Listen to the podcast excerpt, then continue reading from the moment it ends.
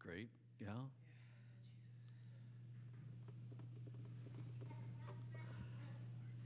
I, I feel like we really entered in this morning. and um, if heaven joined us and we joined heaven, then it was uh, definitely a bazing. Uh, yeah, I appreciate all of you for.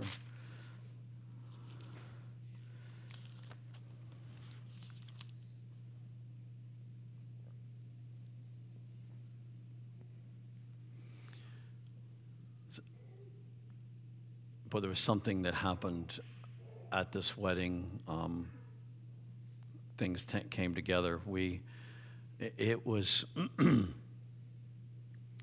it was an event, and it was full of um, testimony. And um, if you weren't here, I just was overwhelmed by the, from the beginning of the wedding. Uh, David, Stephanie's husband now, and his mother, he walked his mother in and um, David had had cancer um, six years ago, seven, somewhere between six and eight years ago when it started. And um, as you can imagine, it just devastated um, their family. And um, by the time he came home, he was living in California with his wife at the time. By the time he came home, he was skin and bone. Um, and at the same time his marriage was falling apart, so it was kind of a double package, you know, double barrel, bam. And uh, brain tumors are, that's a whole nother thing. I mean, you know, and so I don't know the details of what his restoration was like, and, and even the treatments, I, I'm just not clear about it. It was a very unique kind of tumor that is somewhat still there, but it's not growing, not active. It's real different. And um, they're not able to do surgery on it. It's a real strange thing. Um, cancer's demonic anyway, so why are, why are we surprised when it acts strange and does weird things? Um, and that brought him back home and into his mother's care and his family's care. So, you know how you love your children, you know the process and, and um, uh, the feelings and the connection, and, and then an adult child comes back and they're totally helpless, and you, it takes you right back through all that. You're, I mean, I'm a man, but I still can relate to the mother instinct of like reconnecting and nurturing and taking care of him, and they were both of his mother and father are so glad to have him back. And so they went into this process of caring for him and bringing him back into their home and um, nurturing back to health. And the brothers and sisters and everyone else was involved. And so when they they hugged and when she hugged him, I, I, I just felt what she was letting go of. I mean, we were always releasing people at weddings, and I really encourage that part of it. It's so important to give this man and to give this woman and every relationship has to give in to that because it changes every relationship. A marriage does. You can know a person for a long time, you can date, you can whatever. The marriage is a it's a clear defining moment that things change at that point. It challenge it can challenge some relationships, it stretches things, it you know, it just has an effect and we give and and so that immediately, and then all the things that followed as the wedding party came through. Um, standing in front, just overwhelmed by all these fulfilled promises. Brant walks up with grace, and I'm just like, by God's grace, they're back with us relationally.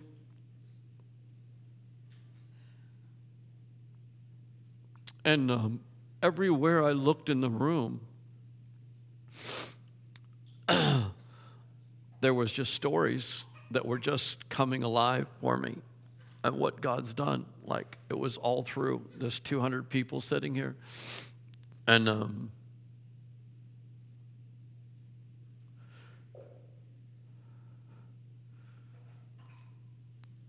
in hope against hope, we we try to hang on to promises the Lord makes, and we're we're beyond ourselves to understand how it can possibly happen. And those are the best stories. Thank you.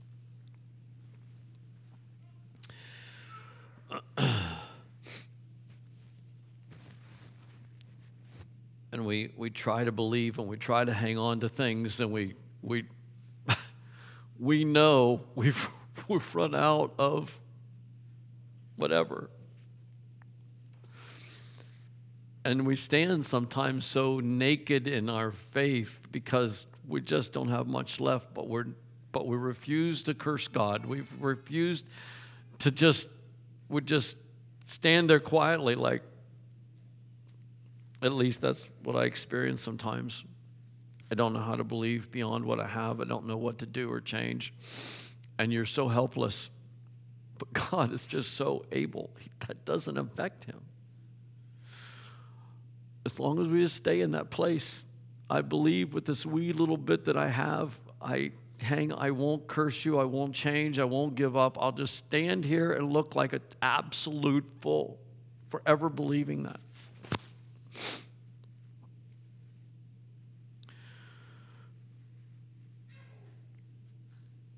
and then Jason, Micaiah rolling this wagon in, and uh, with Mackenzie sitting in it. That's a whole nother thing, an impact that was adorable, and yet it was impacting me. And I've never done a wedding where the whole room became electrified and engaged in everything, like it just came alive. And when those the children came through, I could hear a sound among the people, like a, an awe, like it was just so adorable. And uh, the Lord uses things like that, just opened up our heart, and just everybody, just like there was, I never saw that, you know. Could hear a sound of acknowledgement and, you know, and the Lord uses, He has, there are symbols and signs and pictures He gives us that are like a drop of, you know, life, joy, beauty. This is the real beauty, you know. And, and it just went, went through. I'm like, I was uh, emotionally like, I've been so like flatlined for so long, and all of a sudden my things have come back alive to me. It's, uh, yeah. it's good to be alive. It's embarrassing sometimes, but here we are.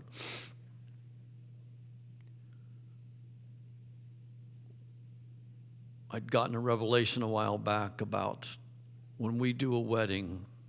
I forget the, the details of what I say, but I, I engage the whole, everybody's there, every guest, every witness, every, every person. We today are going to proclaim, we're going to call this marriage into existence. It doesn't matter what the stupid government gives us a license, all of that is just stuff. But we need to get back to real, realizing in relationally and in community, we have this power to bring a, what is a marriage? The government can't create a marriage. It's really foolish that they even give us a permission to have one. Like that's came out of something really not good and that we declare, we proclaim, we declare in a body of people coming together and, and giving a blessing and giving a proclamation and giving a, a whatever.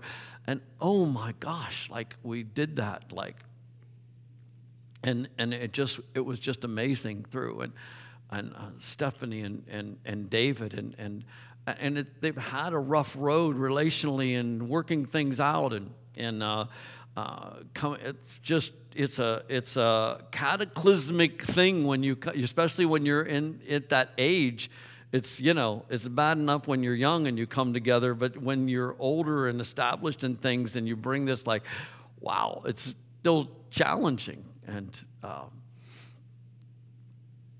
but the lord is faithful and and it just it was just so was just so amazing. And uh everyone that came was really impacted and they would come and tell me, tell Karen, tell all of us, like, oh my gosh, that wedding. All I could do was say, I know. Like, I didn't feel like I did it. Like, just was a part of it, you know, it was just a hand among a body. I was just a voice. I was just whatever. But uh, all the things that came into being, like, something's different, something switched, something changed. And I, I want to leave this stuff up. Like I, I, declared it already before.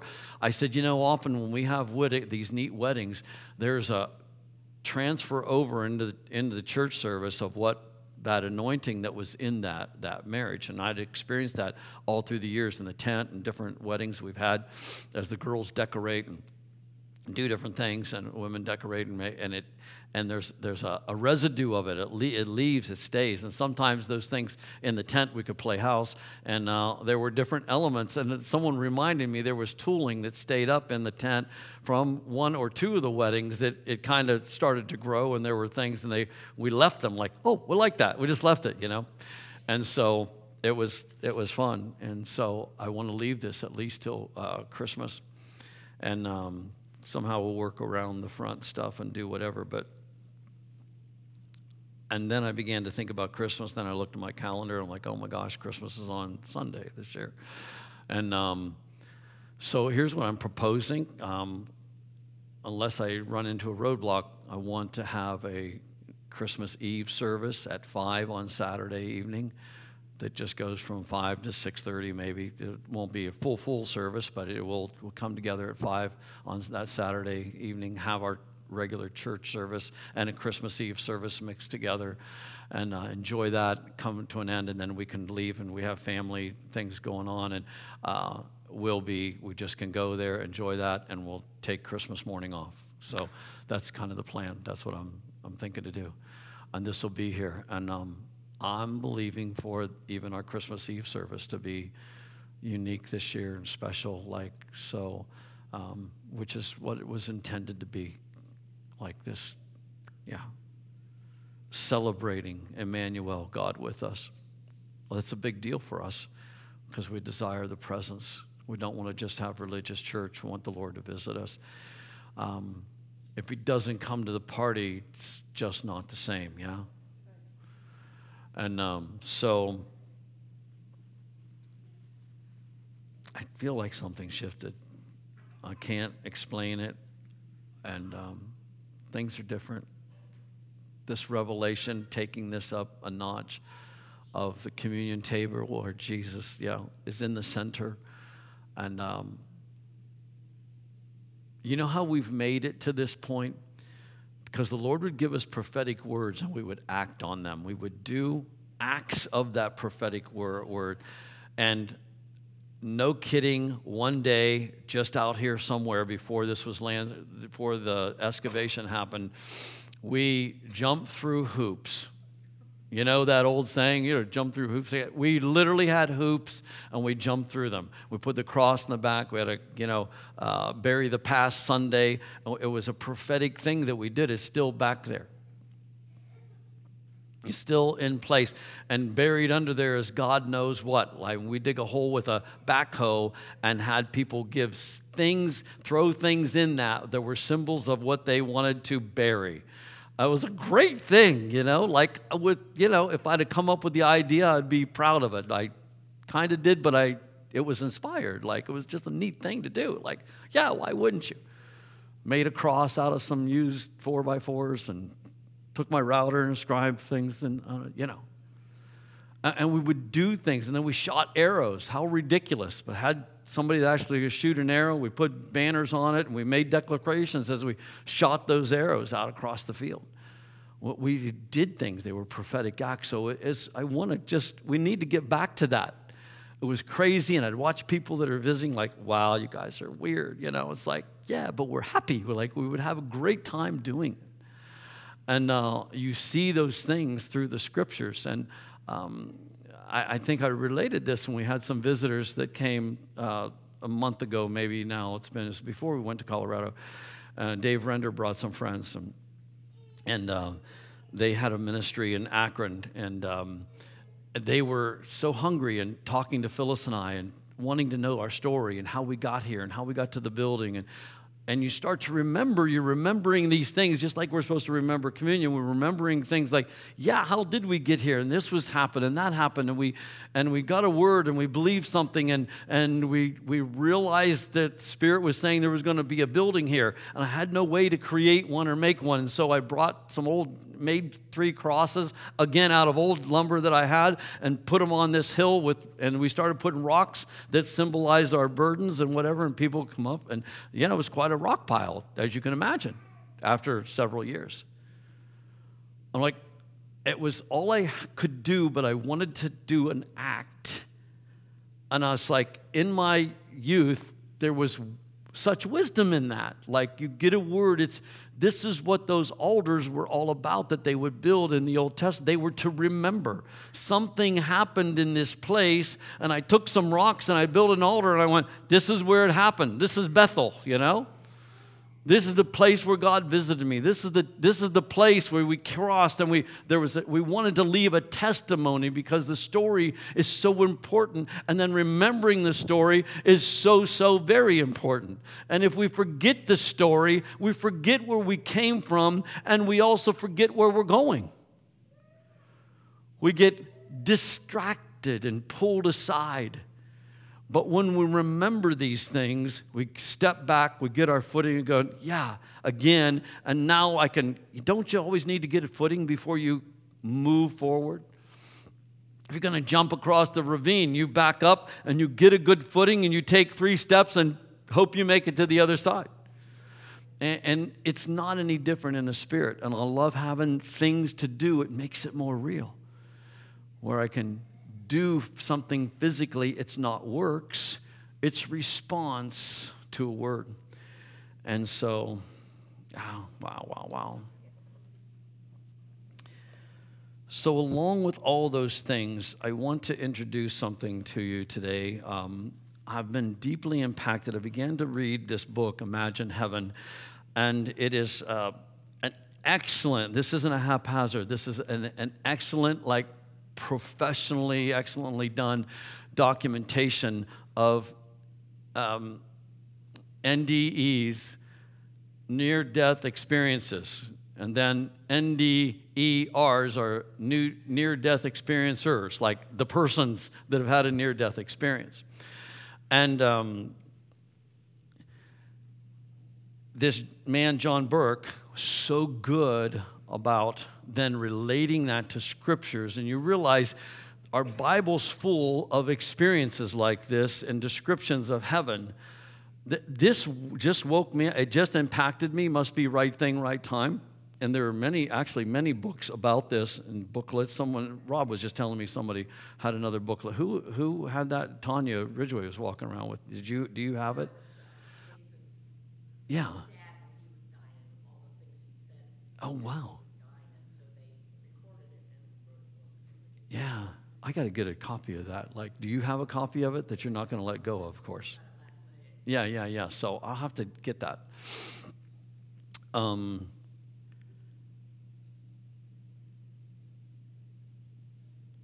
I don't talk about this, and it's not good.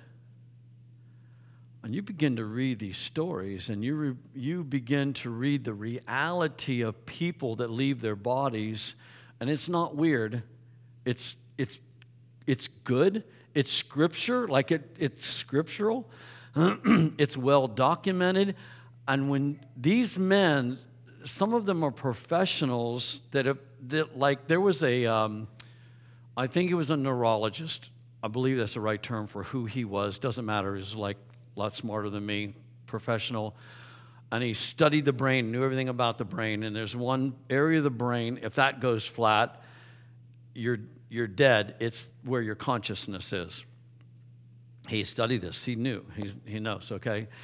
And it was his opinion, he wasn't a Christian.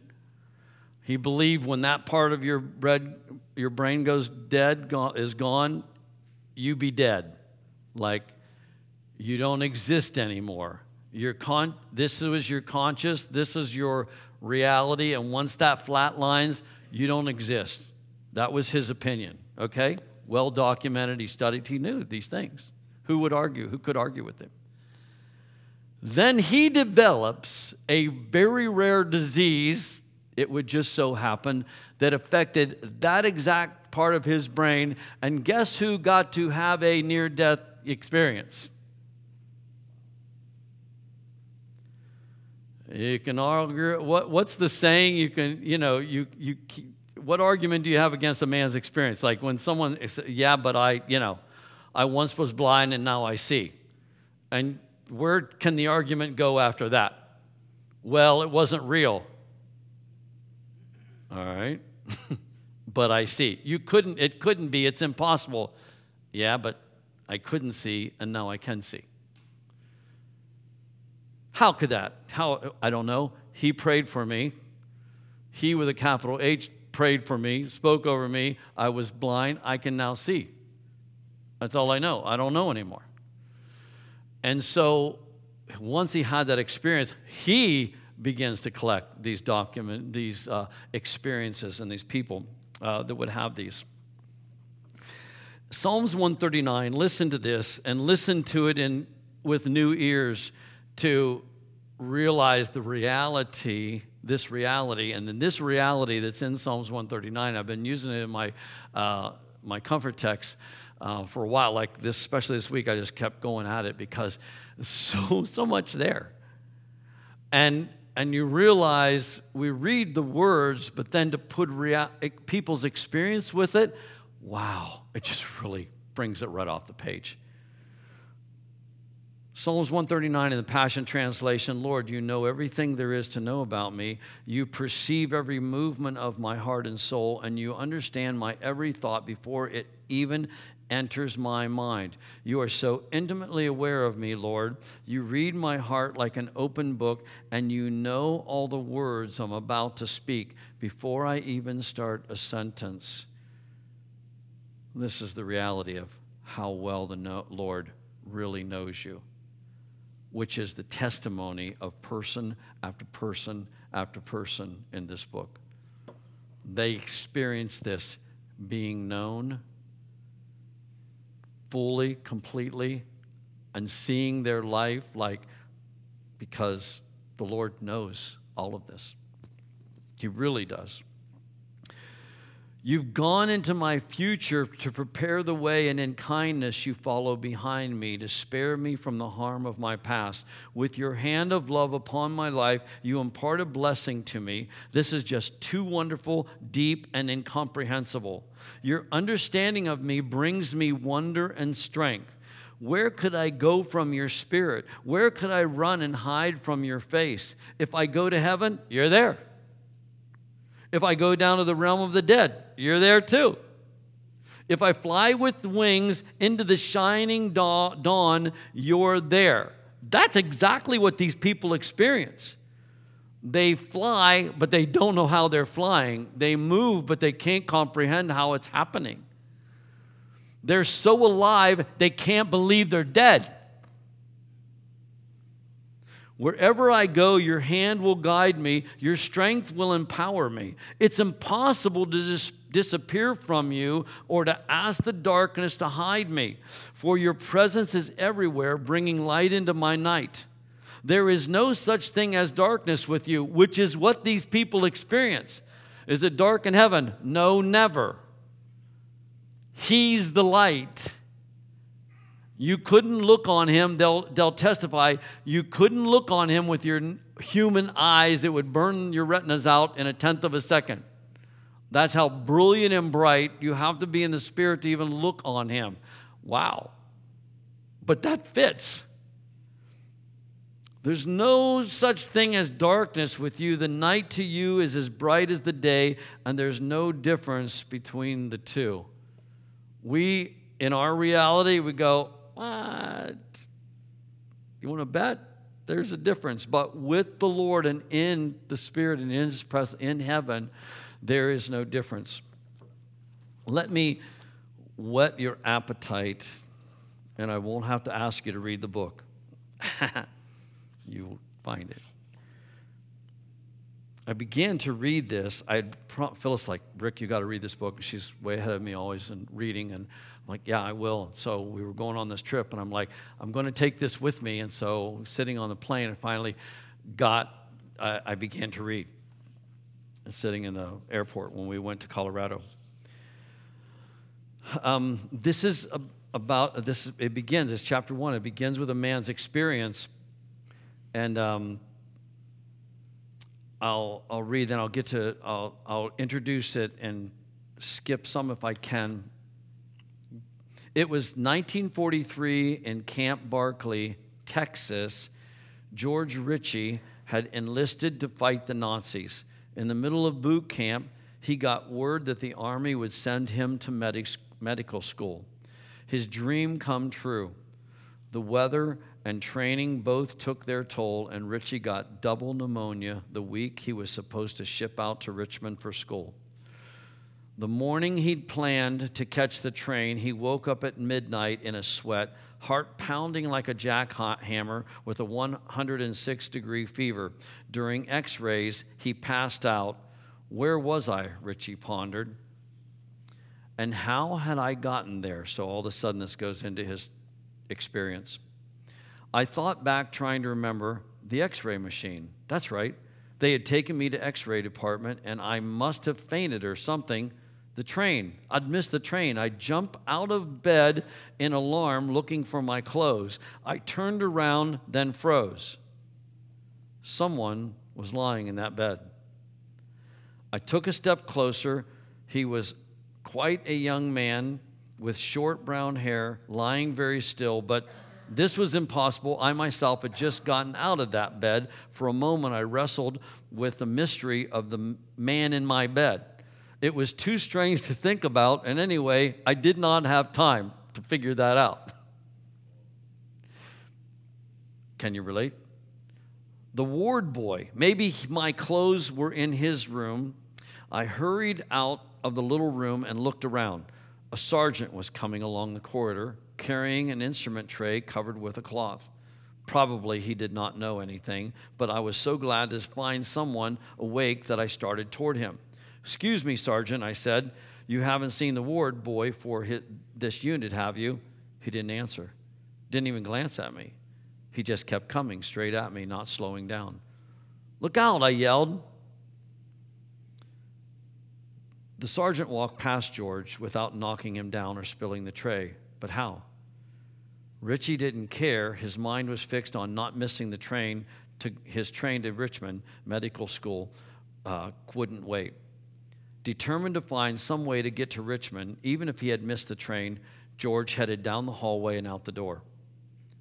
Almost without knowing it, I found myself outside, racing swiftly along, traveling faster, in fact, than I had ever moved in my life. It was not cold as it, as it had been earlier in the evening, felt neither cold nor hot, actually. Looking down, I was astonished to see that the ground, see, not the ground, but the tops of mesquite brush, bushes beneath me. Already, Camp Barkeley seemed to be far behind me as I sped over the dark, frozen desert. My mind kept telling me that what I was doing was impossible, and yet it was happening. A town flashed by beneath me, caution lights blinking at the intersections. This was ridiculous. A human being could not fly without an airplane. However, I was traveling too low for a plane. An extremely broad river was below me now. There was a long, high bridge, and on the far bank, the largest city I had come to yet. I wished I could go down there and find someone who could give me directions. I caught a flickering blue glow. It came from a neon sign over the door of a red roof, one story building with a Pabst Blue Ribbon beer sign propped up in the front window. Cafe, the jittering letters over the door read, and from the window's light streamed onto the pavement. Down the sidewalk and toward the all night cafe, a man came briskly walking.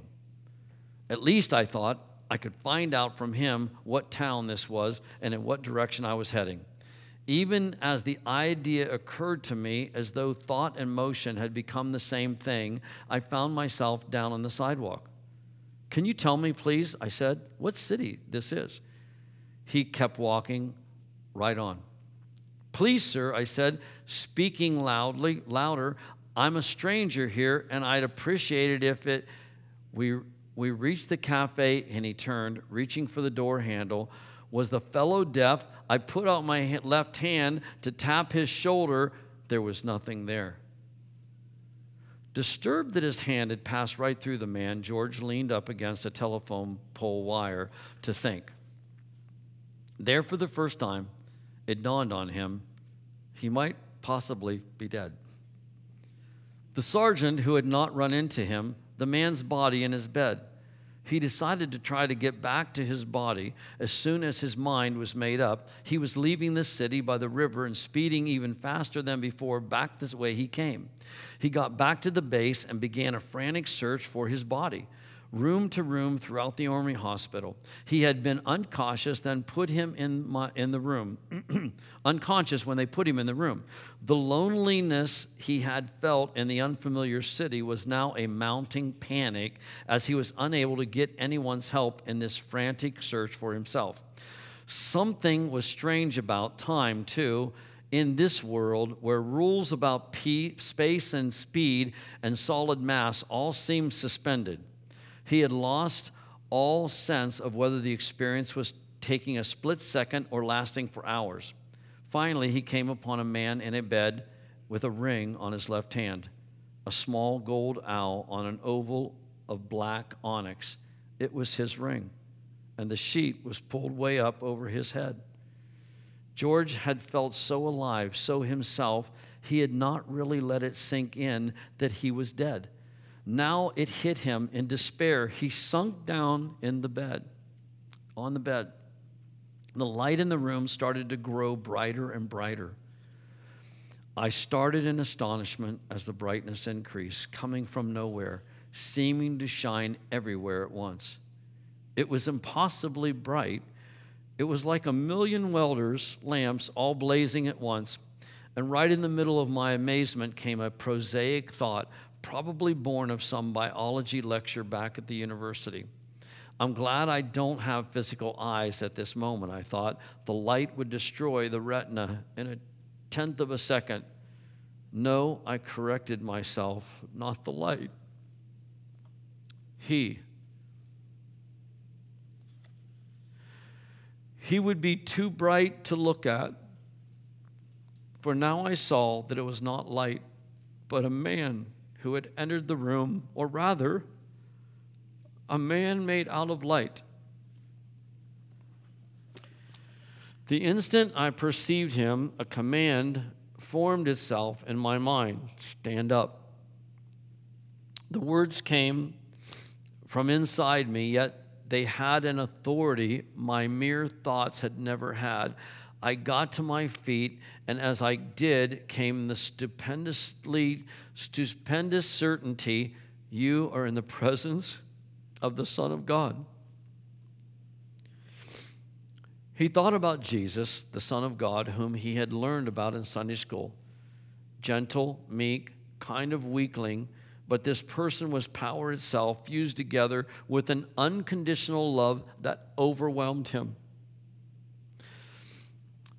an astonishing love, a love beyond my wildest imagining. This love knew every unlovable thing about me the quarrels with my stepmother, my explosive temper, the sex thoughts I could never control, even mean, selfish thought and action since the day I was born, and accepted and loved me just the same. When I say he knew everything about me, this was simply an observable fact. For into that room, along with his radiant presence, simultaneously, though in retelling about it, I have to describe them one by one, had also entered every single episode of my entire life. Everything that had ever happened to me was simply there in full view contemporary and current, all seemingly take place, taking place at that moment. How was this possible? I do not know. Finished, transfixed, I started at my stared at myself standing at the blackboard in a third grade spelling class, receiving my Eagle badge in front of my scout troop, wheeling Papa Dabney onto the veranda at Moss Side. There were other scenes, hundreds, thousands, all illuminated by the searing light in an existence where time seemed to have ceased. It would have taken weeks of ordinary time. Every detail of 20 years of living was there to be looked at. What have you done with your life? What have you done with your life to show me?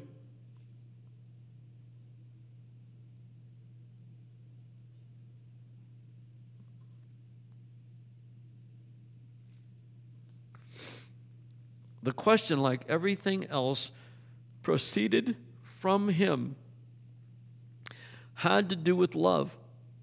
How much have you loved with your life?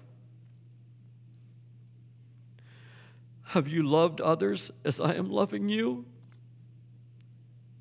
Totally? Unconditionally?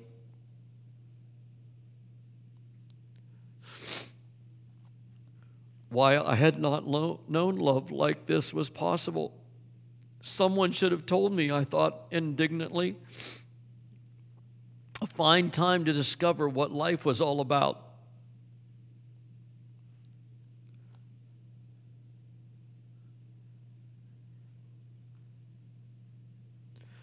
I did tell you.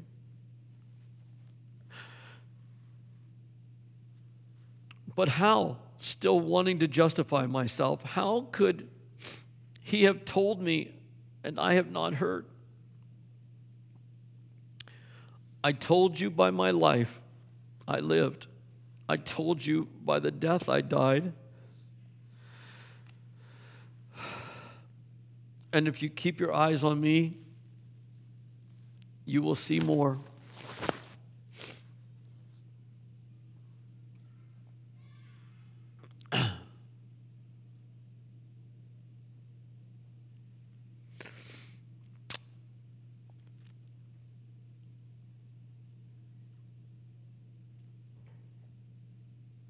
George Ritchie did claim to see much, much more, which we will explore in the following pages. Beauty surpassing Earth's favored vacation destinations, people alive and active in a world not unlike ours, yet so infused with such exhilarating love, purpose, and belonging that it made Earth seem merely a shadow of the real life to come. As the loving being of light, sent him back after his tour of another dimension. George said, From the loneliest moment of my existence, I had leaped into the most perfect belonging I had ever known. The light of Jesus had entered my life and filled it completely. And the idea of being separated from him was more than I could bear.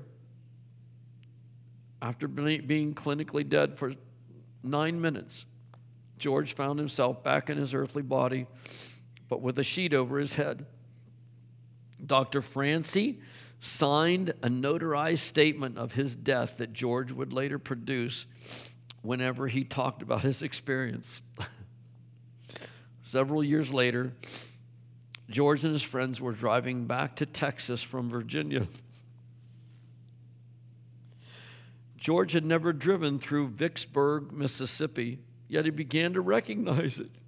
He insisted the driver follow his directions, leading them right to the Red Roof All Night Cafe with a Pabst blue ribbon sign in the window. George had indeed been to this very place, but somehow from another dimension of reality. In the book Return from Tomorrow, he says, I have no idea what the next life will be like. Whatever I saw was only from the doorway, so to speak, but it was enough to convince me totally of two things from that moment on. One, that our consciousness does not cease with physical death,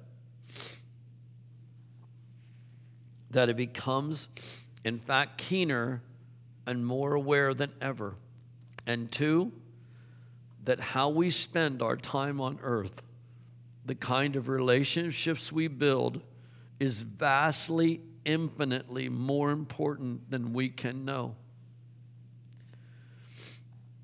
After this life altering experience, George finally made it to medical school, worked for 13 years as a medical doctor, and eventually formed what we would, what would be the precursor to the Peace Corps. At age 40, George Ritchie earned his doctorate in psycho, psychiatry. Years later, Dr. Raymond Moody heard Dr. Ritchie's lecture at the University of Virginia about his experience and so Moody began to accumulate these testimonies of near death experiences, wrote a book called Life After Life. And many of these men have documented hundreds and hundreds, thousands of stories and testimonies of people that have had these experiences. And they've con- conveyed the, he, they convey the uh, incredible likenesses in these stories, unique but, but likenesses. Even people of different religions, they still end up meeting Jesus. That, that is who, and it's like he still pre, he presents himself, and regardless of what they say or call him, it's not a fat Buddha sitting someplace. It's not three gods. You know, it's not some weird thing. It, it always is this man of light. The, the Muslims are experiencing in, in these days visions of the man, they call him the man in white. He appears to them and they begin to follow him. And I mean, they're, they're hungry, they're religious in their sense, in, in how they live their lives. And then they, they meet him when they encounter him. Uh, it is so common that people that evangelize over there, they'll just ask people, Hey, have you seen the man in white? It's like, Yeah, I have. One man was standing outside of, probably not safe for him to do that, standing outside of the, um, um, what do they call the Muslim, the mosque and as people would come out, he would ask the question to the people coming out, Hey, have you seen the man in white? And if they said yes, he said, Go stand over there. And when the place would empty, then he'd go over to them and explain to them that they had encountered Jesus. And, and their experiences are so real, they're like, well, we want to follow him. it's like, wow.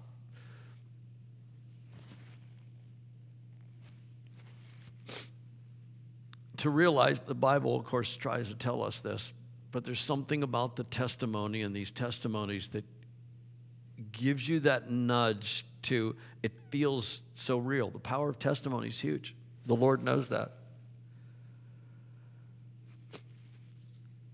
That when you leave your body, life becomes explosively um, real, real like a crystal clear picture, and that life is foggy and hazy and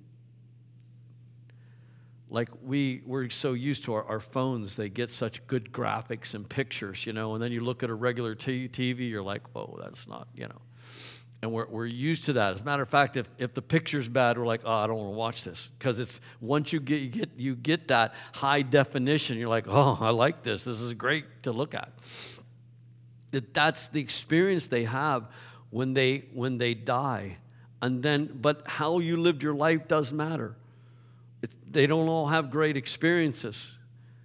And, and then they get the opportunity to come back which is no one wants to leave that place. The realities and the things they experience and always this love and always their life flashing before them which is a terrorizing tormenting thought you know.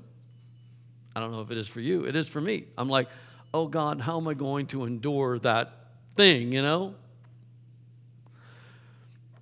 And yet they tell the story, and you, when you, it moved my heart in a place where I went, but his love is going to be so real in that moment that will only take a moment that I can live through, I can endure it. When the Lord's going to, when others look at our life, they don't have that love. And it feels terrible when they scrutinize over what you've done or what you've said or, you know, and bring that up like it, it's agonizing. It's a court case, you know, in which you die in the end or get imprisoned in the end or get sentenced in the end. And there, especially if it's under the blood, there's this boom, covering. That his love is so overwhelming, like really is. And the reality getting released from this body, and you, you realize, wow, death. You think of all the people that have suffered so badly, and then they die that moment of death washes away the pain and the horrible things that they've gone through. And in the past years, if you've followed anything in the news and the reporting, like the atrocities that are going on, have been for a long time, we're becoming awakened to them. And, and it can keep you awake at night. It's so disturbing the abuse to children and women and all of the things, the human trafficking, just that subject alone, realizing how real it is and how bad it is, and it's right under our noses, it's right here in America.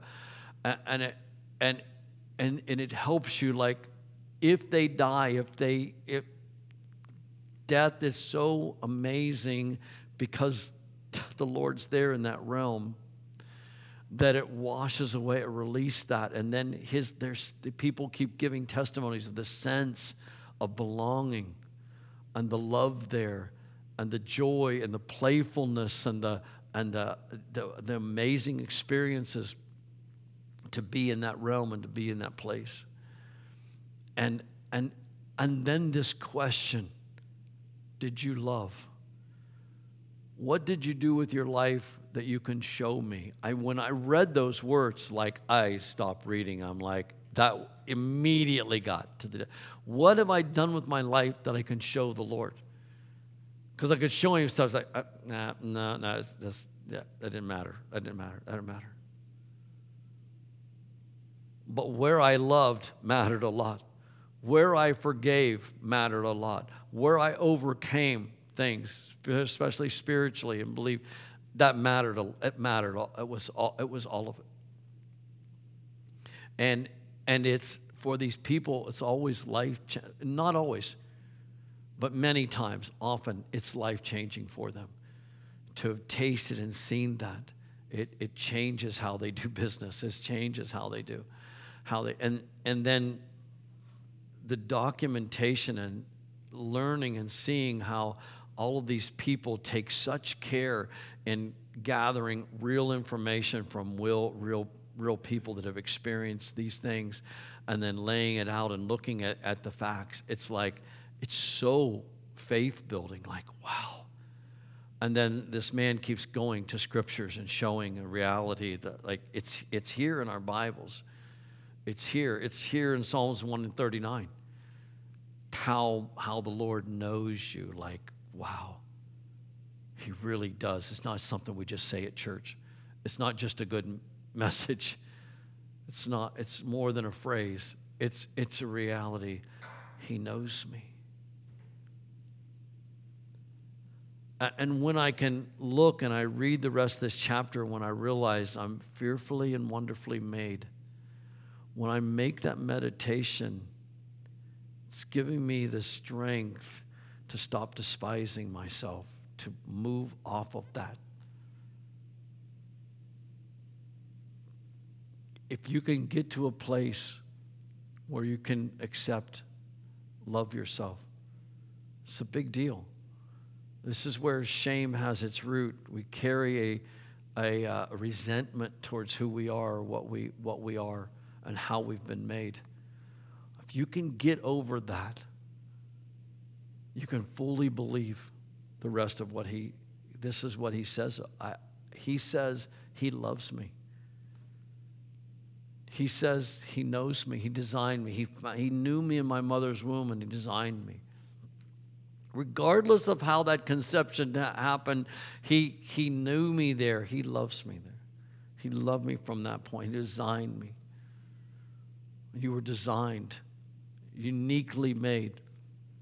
And you just have to find that place and that thing. But mostly this place of coming to accepting, releasing, and believing who He is. Heaven is real. We don't talk about it enough. Got to get our eyes on that. There was a, a quote in here for the people that get their eyes on heaven and start living towards heaven, they get earth, they get living on earth. It's, it goes with the package. But for the people to have their eyes on living in this earth, they, they, miss, they, they lose both they don't get either one. And so other ministers have talked about that when they get their people to get their eyes on eternal things. It, it, it, it, causes such a change. It gives you endurance. It gives you something to live for. It's that thing of setting your sights on something far away. It's how you can get a straight line. You, you look out, not, you can't look right where you are. You've got to look beyond. You've got to look to a point that's fixed and you start going towards that point, and it, it'll bring you straight and true to it. But if your eyes are always on the things around you, you miss so much. One little story. I find myself, and then I'll close, I find myself often through life go to something, an event, something, it uh, happens when, like, in my mind, anyways, when I'm at something and a distraction comes, something like you're there, you're in this situation, or you're, you're doing this thing for a specific purpose, and that's why you went. That's why you, you went somewhere. It seems to often, my illustration often ha- it has to do with going places and being some, being at a conference, doing this or that.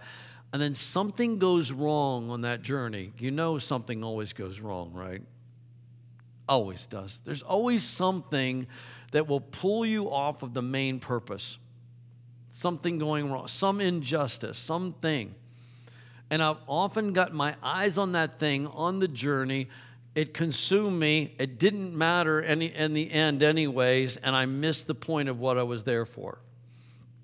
I've, I've experienced that several times. I'm like, was that really you know, a noble cause? No, it was a useless distraction, and I missed what I was really there for. That's happened a bunch of times. The enemy knows how to get me. You know, he knows how to bait you over here and get into that thing. When we were on this blessed trip that we went on to Colorado, this last one, uh, because of uh, when I went to the rental car, I was already thinking, boy, I'd like to upgrade and get something nicer to drive. I don't want to end up with a Kia or whatever, you know, and um, just my flesh, but it still was a desire. And you know, when the salesman said, which there's always a salesman involved, you know, and, but that was, I was ready for him because I'm like, yeah, I was, yeah. He's like, hey, we have a discount on upgrades. Like, it's only, it's going to be half of what it normally is. And I'm like, yeah, I, I would like that. Got Jesse and Tom with us, like, let's bump up a little bit. And uh, so we did. We jumped in one car, an SUV, and, um, and it got stopped at the at the gate because it had a damage hold on it. And she goes, I'm sorry, you're going to have to turn around, go back to the parking lot, and have the guys give you a different car, which they were about out of cars on Friday night.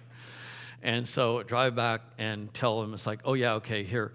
And, and, and this black girl that's running around in, uh, in a frenzy, and I understood why later, because they run out of cars and cars they've promised. And so it's, yeah, how life goes there. And um, evidently, and she just kind of points to the guy that's helping us, like, take that one over there, sitting in the, you know, in the shadows. And uh, I don't even know what the thing is. I can't see because it's not well lit. And uh, we walk over to it, and the guy taking us over and getting us the key goes, he goes, "Oh, you're gonna like this car." It was an Infiniti QX80 four-wheel drive, leather, full, big, like, and oh my gosh, you know, So that's what we had to drive the whole time. I mean, it was it was wonderful. And wow, if you stepped on the gas, it it went. It was like even as big. It's like whoo. And a couple days in, it was after a day or two of having it, I noticed once it was warmed up, the transmission was it was almost like the engine was disconnecting from the transmission, and it, I'm watching the tach go whoo, on its own, up, down, you know, and it's like oh boy, we're not stopping, but it's, something's weird. So if I'd really step on the gas, it kind of rehook up, you know, and take off again. So I get concerned with this, like, is this thing going to dump out on us? Something's, something's not right. Electronically, or the transmission's, I don't know what it is. Had 54,000 miles on it, you know, it should be good to go.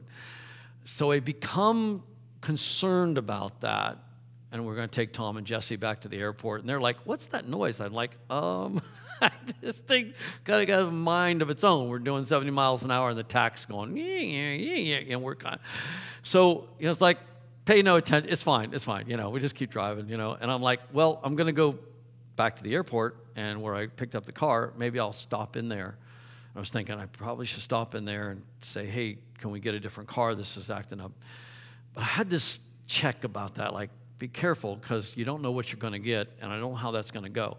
Well, later, Jesse said, You know, we were standing someplace at a rental car place, and a, somebody came in and said, This car isn't working right. And they looked at him and said, We can't do anything about it. And I'm like, Oh, that would have ruined my trip if I would have, you know, said, Hey, this isn't running right. And they're, you know. So I just don't want to get in that mode. And so it's like, oh, we dropped them off. I just head to the mountains. I'm like, still, and more I went, I'm like, you know what?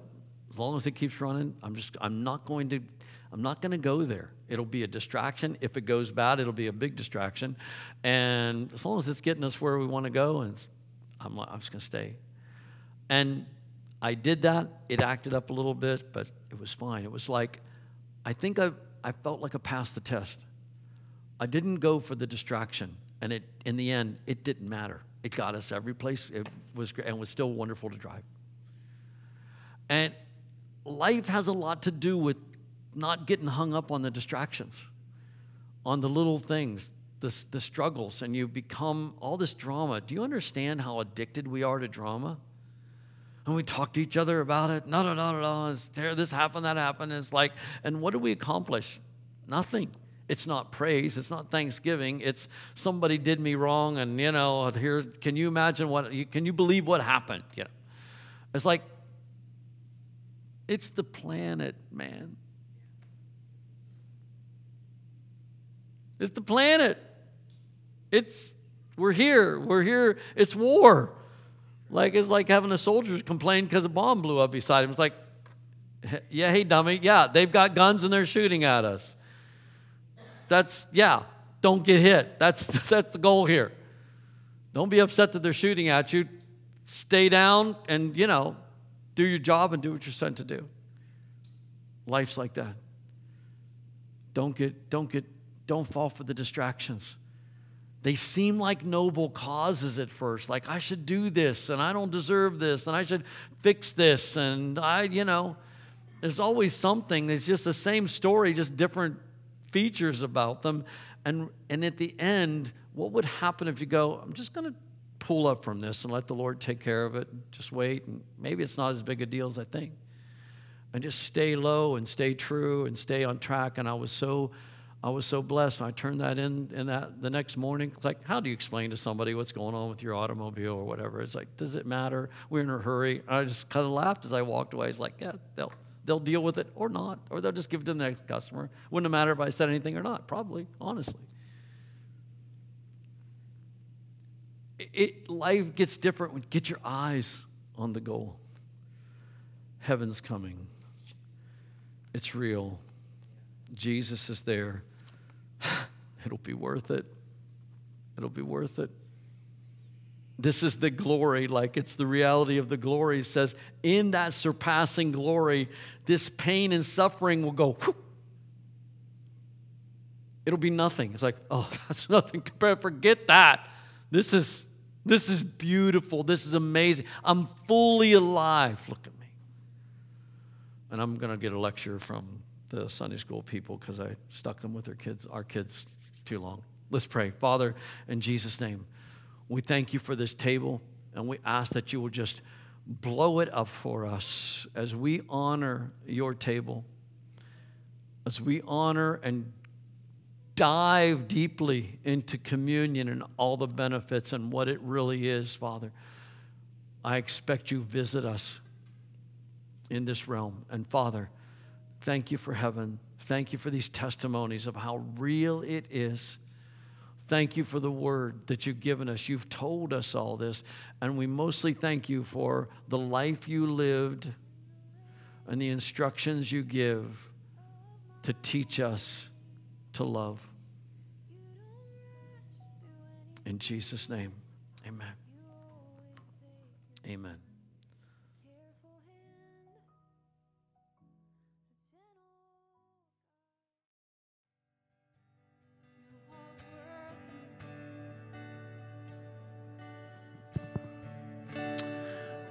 I just feel impressed just to take take one more moment before we before we enter into this. Um, there's just a cleansing that he wants to bring in. There's a cleansing. When we were out there, they talked about our robes and how they had to be they had to be washed, and it was it was so good. And I don't want to try to to to re redo anything that was done, but I, I just feel it's appropriate this morning for us just to ask for our robes and our hands to be washed. So, Father, we ask for this cleansing. Before we step in, we ask for a cleansing to take place in each one of us this morning.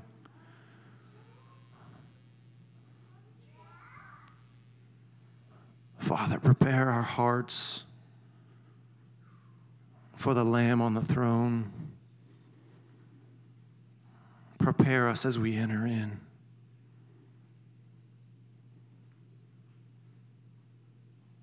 Father, we thank you for this moment, this beauty that you've unveiled for us here after this, this long awaited wedding. How appropriate for this timing that we get to, we get to see what's to come. We get to see the wedding. And then we get to we get to enter into covenant with you. Thank you for setting it up that way, Father. Thank you.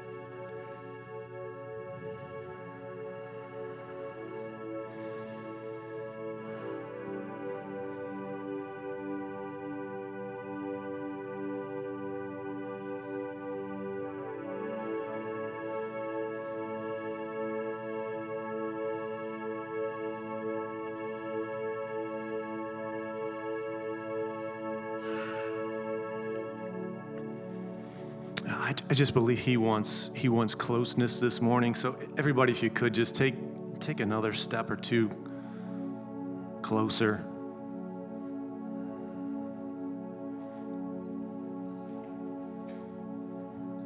Uh, so Phyllis is going to give us the uh, the Jewish blessing.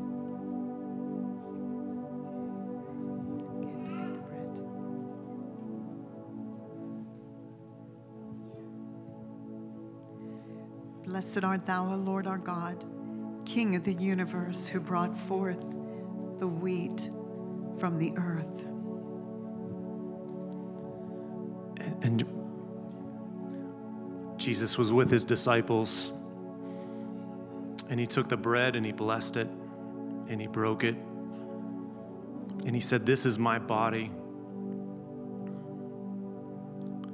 Take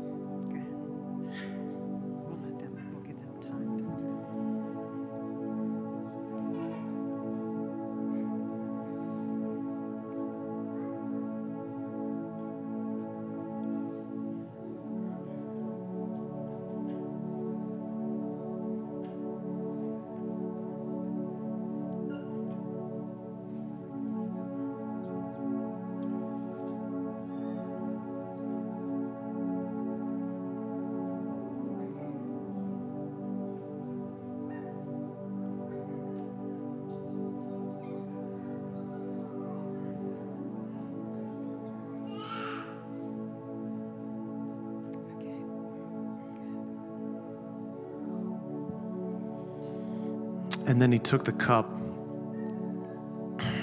and he said, This is my blood, the blood of the new covenant, the blood that was poured out for all. And he said, Take and drink.